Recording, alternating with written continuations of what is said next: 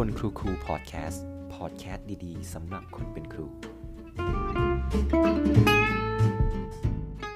กลับมาพบกันอีกครั้งนะครับ ในคนครูครูพอดแคสต์ EP ที่ 3 เราก็ยังอยู่ในหนังสือที่มีชื่อเรื่องว่า Teach Like Finland ซึ่งก็น่าจะจบเนื้อหาหนังสือเล่มนี้ในประมาณ EP ที่ 4 หลายคนอาจจะสงสัยนะครับว่าทำไมผมถึงสนใจหนังสือเล่มนี้ แล้วก็เลือกหนังสือเล่มนี้มาเล่า ใน episode แรก หนังสือเล่มนี้เนี่ยผมไปเจอมาอยู่ที่ร้านหนังสือแห่งหนึ่ง ซึ่งตอนนั้นผมกำลังตามหาคู่มืออะไรบางอย่าง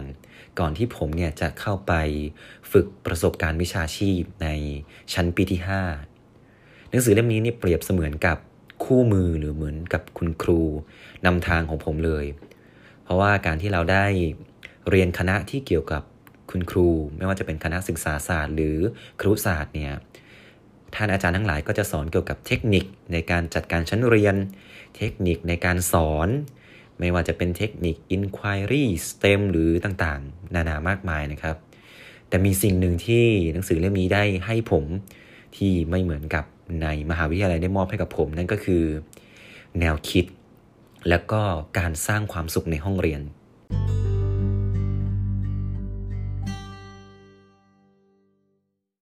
อาชีพครูที่ทำงานในโรงเรียนเนี่ยนะครับจริง ๆ แล้วมันมีความพิเศษอย่างหนึ่งคือ การที่เราเป็นครูเนี่ยครับเราจะต้องทำงานกับสิ่งที่เรียกว่ามนุษย์ครับ มนุษย์เองก็ไม่ใช่ที่ไหนไกลครับ นั่นก็คือตัวนักเรียนเอง แล้วก็ตัวเพื่อนครูเอง ความเป็นมนุษย์เนี่ยมันก็จะมีในเรื่องของความสุข ความเครียด การพักผ่อน ความสนุกสนาน ซึ่ง 2 EP ที่แล้วเนี่ยเราก็พยายามที่จะเน้นย้ำนะครับว่าเราควรที่จะใส่ใจความเป็นมนุษย์ด้วย เราไม่ควรที่จะไปมองในเรื่องของเทคนิคการสอนเพียงอย่างเดียว 2 EP ที่แล้วเราได้พูดถึง well-being แล้วก็ belonging นั่นก็คือสุขภาวะที่ดี แล้วก็ความสัมพันธ์ที่ดี ที่จะเป็นปัจจัยสำคัญที่ก่อให้เกิดความสุขภายในห้องเรียน ในวันนี้เราก็จะมาพูดอิงอีกปัจจัยหนึ่งที่ทำให้เกิดความสุขภายในห้องเรียน นั่นก็คือสิ่งที่เรียกว่าอิสระ หรือออโตโนมีครับ ผมก็เพิ่งได้สังเกตเหมือนกันนะครับว่าในห้องเรียนจริงๆเนี่ยเราให้อิสระในการเรียนรู้กับนักเรียนเนี่ยค่อนข้างน้อยถึงน้อยมากเลยนะครับ ไม่ว่าจะเป็นเนื้อหาความรู้ที่เราจัดเตรียมมา ก็เป็นสิ่งที่เรากำหนดขึ้นมาเองว่านักเรียนควรรู้อะไร ไม่ว่าจะเป็นวิธีในการหาความรู้ เราก็เป็นคนจัดแจงทั้งหมดว่านักเรียนต้องทำอย่างไรบ้าง ไม่ว่าจะเป็นโจทย์ต่างๆ การทำต่างๆ หรือการหาคำตอบต่างๆเนี่ยนักเรียนเองก็ไม่ค่อยมีสิทธิ์มีเสียงเท่าไหร่ ในการที่จะเลือกว่าตัวเองเนี่ยอยากรู้เรื่องอะไรกันแน่ ในใจลึกๆแล้วเนี่ยคุณครูทุก ๆทท่านแหละครับก็อยากที่จะให้อิสระกับนักเรียน ในการทำงาน ในการเลือกวิธีการหาคำตอบ ในการที่จะเลือกว่าตัวเองอยากรู้อะไร แต่ในใจลึกๆอีกด้านหนึ่งเนี่ยมันก็เป็นปัญหาครับ มากคนมากความ คนนี้อยากรู้เรื่องนี้ คนนั้นอยากรู้เรื่องนั้น หรือว่าให้อิสระในการค้นคว้าหาคำตอบกลัวว่านักเรียนจะแอบไปเล่นเกม อาจจะใช้มือถือแชทคุยกับเพื่อน ก็ทำให้คุณครูหลายท่านเนี่ยเกิดความไม่ไว้วางใจ แล้วก็ไม่เชื่อมั่นในตัวนักเรียน ว่าถ้าให้อิสระไปแล้วเนี่ยจะทำให้นักเรียนมีความมุ่งมั่นมากเพียงพอ ที่จะทำงานนั้นอย่างสำเร็จลุล่วงได้ ผู้เขียนเองก็มีความกลัวไม่ต่างกับเราครับ หลังจากที่ผู้เขียนเนี่ยได้ไปทดลอง สอนในวิชาการเขียนบทกวีที่ประเทศฟินแลนด์ครับ ก็พบว่ามีความกลัวว่านักเรียนเนี่ยจะไม่สามารถทำงาน หรือเขียนบทกวีออกมาได้อย่างมีคุณภาพก็เลยได้จัดเตรียมบทกวีครับที่มีคุณภาพ เป็นบทกวีชั้นนำเอามาให้นักเรียนดู ดูว่าเนี่ยนักเรียนควรที่จะทำตามบทกวีเหล่านี้ ซึ่งถ้าตามทำตามแบบนี้ได้เนี่ยก็จะเป็นบทกวีที่มีคุณภาพสูง แล้วก็ลิสต์ให้นักเรียนดูเลยครับว่า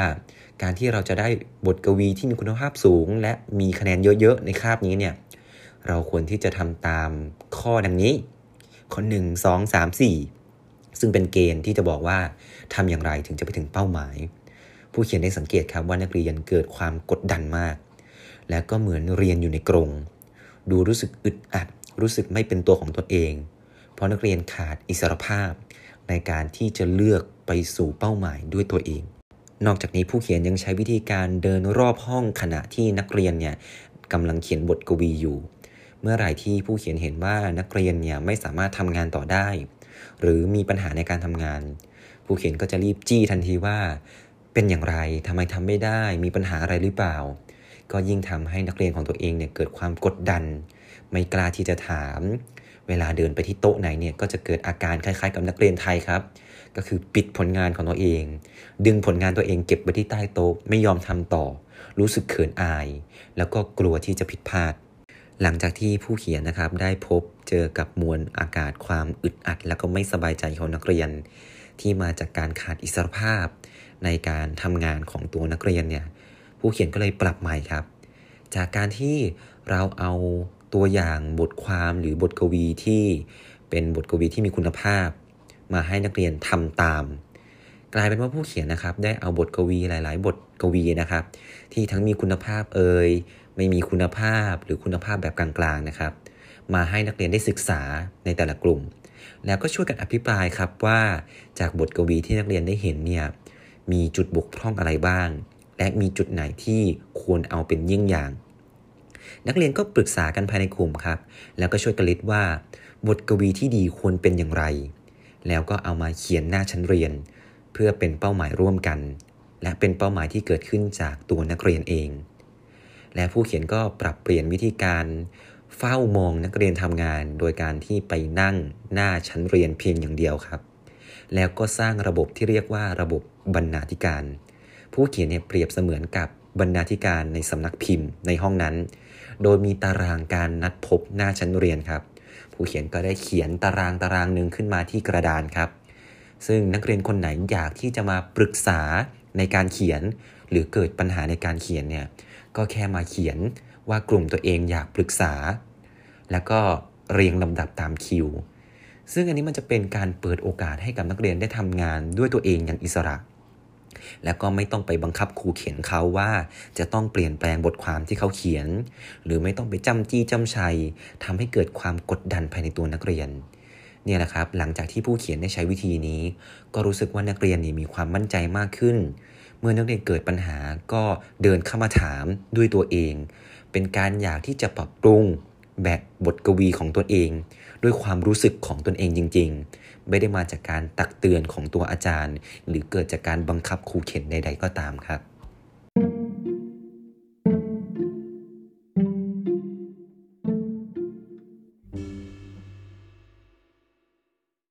หลังจากที่ผมได้อ่านในเรื่องราวอันนี้จบนะครับ ก็ทำให้ตัวเองเนี่ยนึกย้อนกลับไปถึงตอนที่สอนเรื่องการเปลี่ยนแปลงอุณหภูมิของสสาร ในตอนนั้นเนี่ยผมสอนเป็นเชิงคณิตศาสตร์ก็คือการคำนวณ โจทย์แต่ละข้อเนี่ยผมก็มีความกลัวเหมือนกันครับ กลัวว่านักเรียนจะทำผิด กลัวว่านักเรียนจะทำไม่ถูกต้อง กลัวว่าบางคนเนี่ยไม่ได้คำตอบ อาจจะไปงมกับตรงนู้นตรงนี้ อาจจะหลงทิศหลงทางบ้าง ซึ่งความกลัวเหล่านี้นะครับทำให้ผมเนี่ยเดินไปทั่วชั้นเรียนเลย แล้วก็ไปคอยจี้นักเรียนที่ทำผิดว่าเฮ้ยตรงนี้ทำผิดหรือเปล่า เอ้ยดูดีๆ นะ หน่วยผิดหรือเปล่า แทนค่าผิดหรือเปล่า ซึ่งการทำแบบนี้นะครับ มันก็จะสร้างพฤติกรรม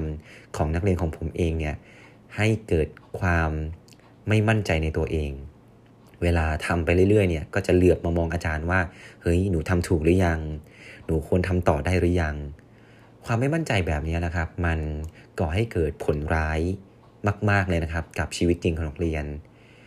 ในชีวิตจริงนักเรียนเนี่ยเวลานักเรียนจะตัดสินใจอะไรด้วยตัวเองเนี่ยมันไม่มีคนมาจำจี้จำชัย หรือคอยบอกว่าตรงนี้ผิดพลาด นักเรียนจะต้องลุยด้วยตัวเองจนจนจบ แล้วก็ถึงจะผิดพลาดก็ผิดพลาดด้วยตัวนักเรียนเอง ผิดพลาดก็ต้องแก้ไข ซึ่งผมไม่ได้เปิดประสบการณ์ตรงนี้ให้กับนักเรียนเลยไม่ว่าจะเป็นการหาคำตอบในวิชาใด ๆ ก็ตามนะครับ ไม่ว่าจะเป็นคณิตศาสตร์ วิทยาศาสตร์ หรือว่าจะเป็นสังคมศึกษา สุขศึกษา การให้นักเรียนหาคำตอบอะไรบางอย่างเนี่ยเราจะต้องมีความเชื่อมั่น แล้วก็ให้อิสระกับเขา เชื่อว่าเขาทำได้จริงๆมันก็มีคำพูดติดตลกที่ผมชอบพูดเล่นกับเพื่อนนะครับ นั่นก็คือ ถ้าเราเชื่อว่านักเรียนทำได้ นักเรียนก็จะทำได้ ซึ่งมันก็เป็นแบบนั้นจริง ๆนะครับ อิสรภาพที่เราให้กับนักเรียนเนี่ยควรเป็นอิสรภาพที่รอบด้านเลยนะครับ ไม่ว่าจะเป็นเรื่องเวลา เราควรที่จะให้เวลากับเขาเยอะๆ ในการหาคำตอบ ไม่ว่าจะเป็นเรื่องของวิธีการ จะเปิดหนังสือก็ได้ จะเปิดอินเทอร์เน็ตก็ได้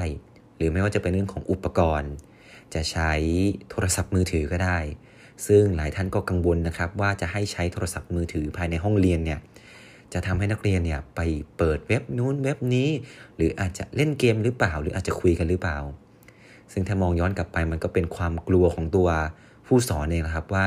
กลัวว่านักเรียนเนี่ยจะไม่มีความรับผิดชอบมากเพียงพอ พอเรากลัวว่านักเรียนจะไม่มีความรับผิดชอบ นักเรียนก็จะไม่ได้ฝึกฝนทักษะในการรับผิดชอบตัวเอง สุดท้ายแล้วมันก็จะวนกลับมาที่เดิมครับว่า นักเรียนก็จะไม่มีทักษะความรับผิดชอบ และเราก็ต้องไปวางกฎเกณฑ์ หรือจำกัดอิสรภาพในตัวเขา ผมเคยได้มีโอกาสในการออกแบบข้อสอบข้อหนึ่งนะครับ ซึ่งเป็นข้อสอบที่ใฝ่ฝันมานานแล้วว่าอยากออกข้อสอบแบบนี้ นั่นก็คือวิชาเคมีครับ ผมเนี่ยค่อนข้างที่จะเบื่อแล้วก็ไม่ค่อยชอบกับข้อสอบกากบาท แล้วก็เติมคำซะเท่าไหร่พราะรู้สึกว่ามันเป็นการจำกัดอิสรภาพในการตอบให้มันมีอยู่แค่ตัวเลือกสัก 4-5 ตัวเลือก หรือว่าตอบตามช่องว่างเล็ก ๆ ที่เราต้องการให้เขาตอบ ถ้าเขาตอบไม่โดนใจเราเราก็กาผิดแล้วให้ศูนย์คะแนน ผมอยากรู้ว่านักเรียนเนี่ยเอาเนื้อหาที่เรียนไปใช้ในชีวิตประจำวันได้มากขนาดไหน ครั้งนั้นผมสอนเรื่องสารละลายครับ มีตัวทำละลาย ตัวละลาย ผมเอาไปโยงกับเรื่องเจลแอลกอฮอล์ที่เอามาล้างมือนะครับในช่วงของโควิด -19 คำถามของผมเนี่ยผมออกแบบว่า ผมเนี่ยไปเจอกระทู้พันทิปกระทู้หนึ่ง แล้วก็มีสูตรการผสมเจลล้างมือ ซึ่งการผสมเจลล้างมือนะครับ ก็เกี่ยวข้องกับเรื่องของสารละลายโดยตรง เพราะมีทั้งตัวทำละลาย แล้วก็มีตัวละลาย แล้วก็มีการคำนวณเปอร์เซ็นต์ความเข้มข้น ซึ่งผมก็อยากถามนักเรียนนะครับว่าไอ้สูตรที่ผมไปเจอมาในกระทู้พันทิปเนี่ยใช้ได้จริงหรือเปล่า แล้วจะต้องปรับปรุงเนี่ยให้มันใช้ได้จริงเนี่ยควรที่จะปรับปรุงอย่างไร แล้วก็ให้นักเรียนนะครับ เขียนอะไรก็ได้ที่บ่งบอกครับว่านักเรียนเนี่ยมีความรู้เกี่ยวกับเรื่องสารละลาย ในการอธิบายเกี่ยวกับสถานการณ์เจลล้างมือนี้ ซึ่งเงื่อนไขการสอบในครั้งนั้นนะครับ นั่นก็คือไม่มีเงื่อนไขครับ นักเรียนสามารถเปิดอินเทอร์เน็ต เปิดสมุดจด เปิดหนังสือ หรือจะไปถามใครก็ได้นะครับ แต่ว่าไม่ให้ถามผู้เข้าสอบคนอื่นนะครับ นักเรียนมีอิสระในการหาคำตอบได้อย่างเต็มที่ครับ แต่สิ่งที่ผมได้พบนั่นก็คือนักเรียนไม่ชินครับ นักเรียนหลายคนมาบอกผมว่า ไม่เข้าใจว่าจะต้องหาคำตอบยังไง เพราะว่าคุ้นชินกับการกากบาทแล้วก็เติมคำไม่รู้ว่าจะต้อง search อย่างไร ไม่รู้ว่าจะใช้ search engine ในการหาข้อมูลที่มีคุณภาพได้อย่างไรนี่แหละครับมันเป็นพฤติกรรมที่บ่งบอกว่านักเรียนของเราเนี่ยโดนจำกัดอิสรภาพ ในการหาคำตอบในการเรียนรู้มานาน จนเป็นพฤติกรรมที่ติดฝังรากลึกอยู่ในตัวนักเรียน ซึ่งผมก็เชื่อนะครับว่านักเรียนไทยหลาย ๆ คนเนี่ยก็ติดอยู่กับพฤติกรรมเหล่านี้ เมื่อเปิดอิสรภาพให้เขาหาคำตอบด้วยตัวเอง หรือไม่มีเงื่อนไขใด ๆ ก็จะไม่สามารถควบคุมตัวเอง หรือไม่สามารถรับผิดชอบตัวเองได้หลังจากการสอบในครั้งนั้นนะครับ เราก็มีโอกาสได้นั่งพูดคุยกับนักเรียนนะครับว่า รู้สึกอย่างไรบ้างกับการสอบในลักษณะแบบนี้ ก็มีนักเรียนคนหนึ่งนะครับ บอกมาว่ารู้สึกไม่ชินเลย รู้สึกว่าอาจารย์ควรที่จะถามอะไรที่มันตรงๆกว่านี้ แล้วก็ควรที่จะมีเงื่อนไขชัดเจนกว่านี้ เพราะว่ามันเปิดกว้างมากเกินไป อยากที่จะกากบาทอยากที่จะเติมคำเหมือนเดิม เราก็ได้พูดคุยกันนะครับว่าในชีวิตจริง ๆ แล้วเนี่ยเวลาเราจะหาคำตอบอะไรเนี่ยมันไม่มีคนกำหนดเงื่อนไขให้กับนักเรียนหรอกครับ เวลานักเรียนอยากรู้ว่าเจลแอลกอฮอล์ยี่ห้อนี้ มันมีประสิทธิภาพมากเพียงพอหรือเปล่า หรือมันมีความเข้มข้นกี่เปอร์เซ็นต์ ก็ไม่มีใครห้ามนักเรียนนะครับว่าจะต้องห้ามเปิดอินเทอร์เน็ต หรือห้ามเปิดสมุด หรือห้ามถามใคร ซึ่งเนี่ยแหละครับมันตรงข้ามกับชีวิตจริง เราเคยทำข้อสอบที่มีเงื่อนไขต่างๆ มากมาย แต่พอเราจะต้องมาหาคำตอบจริง ๆ ในชีวิตจริงเนี่ยมันกลับไม่มีใครห้ามเราเลย การที่เราไม่มีประสบการณ์ในการหาคำตอบอย่างอิสระเนี่ยมันก็ทำให้พฤติกรรมของเราเนี่ยมีความกล้ากล้ากลัวแล้วก็ไม่มีสกิลในการใช้ Search Engine ที่จะหาข้อมูลอย่างมีประสิทธิภาพ และผมก็เชื่อนะครับว่านักเรียนไทยหลาย ๆ คนเนี่ยติดพฤติกรรมแบบนี้ฝังรากลึกเลยนะครับ หนังสือเล่มนี้นะครับก็ได้บอกเอาไว้ว่าความกลัวที่เกิดขึ้นนะครับ หรือความไม่ไว้วางใจ ว่านักเรียนเนี่ยจะทำได้ด้วยตัวเองเนี่ยมันมาจากสิ่งที่เรียกว่า accountability ครับนั่นก็คือการโดนตรวจสอบจากคนอื่นครับ หลาย ๆ ครั้งที่ผลงานของนักเรียน หรือว่าข้อสอบของนักเรียนเนี่ยโดนตรวจสอบจากคนอื่นที่ไม่ใช่ตัวเองนะครับ มันทำให้นักเรียนนะครับ เกิดความกลัว ไม่กล้าที่จะทำอะไรด้วยตัวเอง เพราะว่าการทำอะไรด้วยตัวเองแล้วก็ไม่มีคนมาช่วยเหลือเนี่ยนั่นจะทำให้เกิดความผิดพลาดได้ง่ายกว่า แล้วก็จะทำให้นักเรียนได้คะแนนน้อย แล้วก็หมดความมั่นใจในตัวเอง ซึ่งในประเทศฟินแลนด์นะครับ เขามักจะไม่เน้นย้ำในเรื่องของ accountability นะครับแต่เขาจะไปสนใจในสิ่งที่เรียกว่า responsibility มากกว่าครับ นั่นก็คือการรับผิดชอบด้วยตัวเองครับ ผลงานต่างๆนะครับที่นักเรียนได้ทำเนี่ย มักจะเกิดจากการรับผิดชอบในการตรวจสอบด้วยตัวเอง ลงมือทำด้วยตัวเอง แล้วก็ดูว่าตัวเองเนี่ยผิดพลาดตรงไหน แล้วก็ลงมือแก้ไขด้วยตัวเอง สิ่งเหล่านี้ที่มันจะเกิดขึ้นได้นะครับ มันจะต้องเกิดมาจากความไวเนื้อเชื่อใจ แล้วก็ความเชื่อมั่นของตัวผู้สอนว่าผู้เรียนเนี่ยจะมีความรับผิดชอบในตัวเองได้ เพราะในชีวิตจริงนะครับ หลังจากที่นักเรียนเนี่ยได้จบออกไปจากโรงเรียนเนี่ย นักเรียนจะต้องเน้น responsibility มากกว่า accountability ครับ ความรับผิดชอบในตัวเองเนี่ยจะต้องสูงกว่าการโดนตรวจสอบโดยผู้อื่นครับ เช่น นักเรียนจะไปซื้อเสื้อผ้า นักเรียนเนี่ยก็ต้องมีการลองผิดลองถูก เลือกโดยตัวเอง ดูว่าตัวเองเนี่ยพึงพอใจกับเสื้อผ้าตัวนี้หรือไม่ แล้วก็มักจะไม่ต้องถามคนอื่นนะครับ มีความเชื่อมั่นในตัวเองสูง ซึ่งแตกต่างกับสิ่งที่ผมเคยพบเจอนะครับ เรื่องเล็ก ๆ น้อยๆจากการเลือกเสื้อผ้าเนี่ยหลายคนก็ไม่มีความมั่นใจนะครับ จะต้องส่งรูปนี้ไปให้กับเพื่อนๆตัวเอง ดูสิว่าเฮ้ยมันสวยหรือเปล่า จะต้องโดนตรวจสอบจากคนอื่น เพื่อให้เกิดความมั่นใจ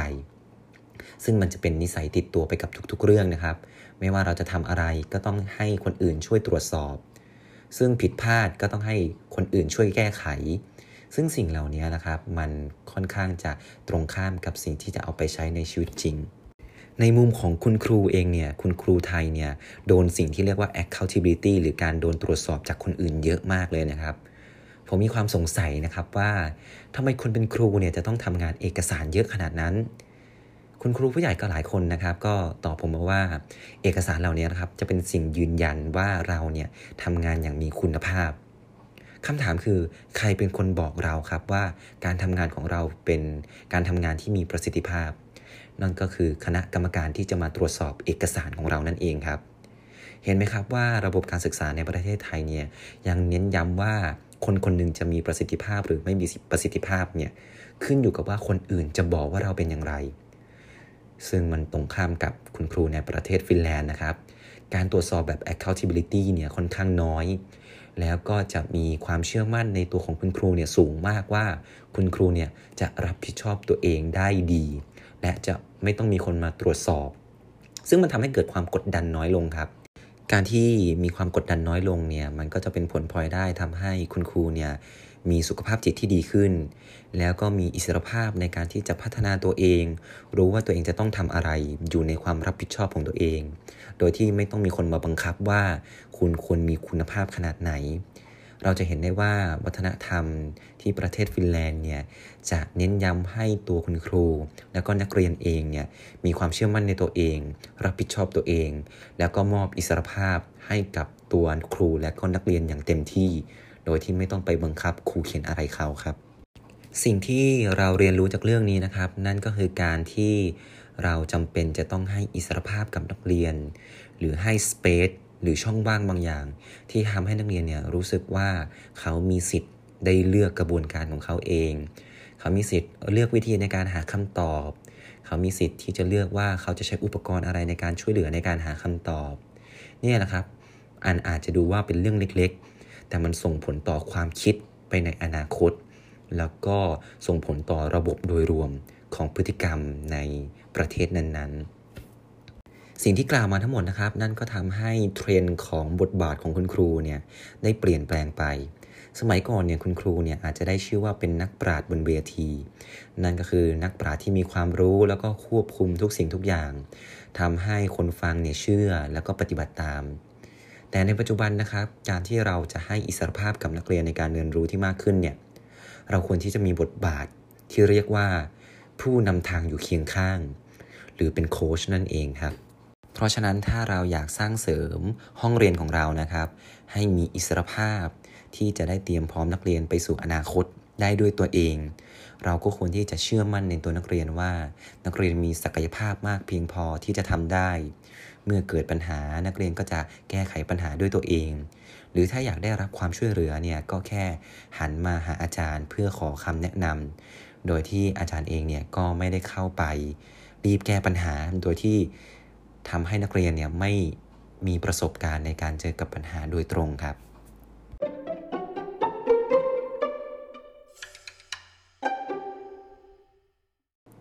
และนี่ก็เป็น 3 ปัจจัยหลักนะครับ ที่ทำให้ประเทศฟินแลนด์เนี่ยประสบผลสำเร็จในระบบการศึกษา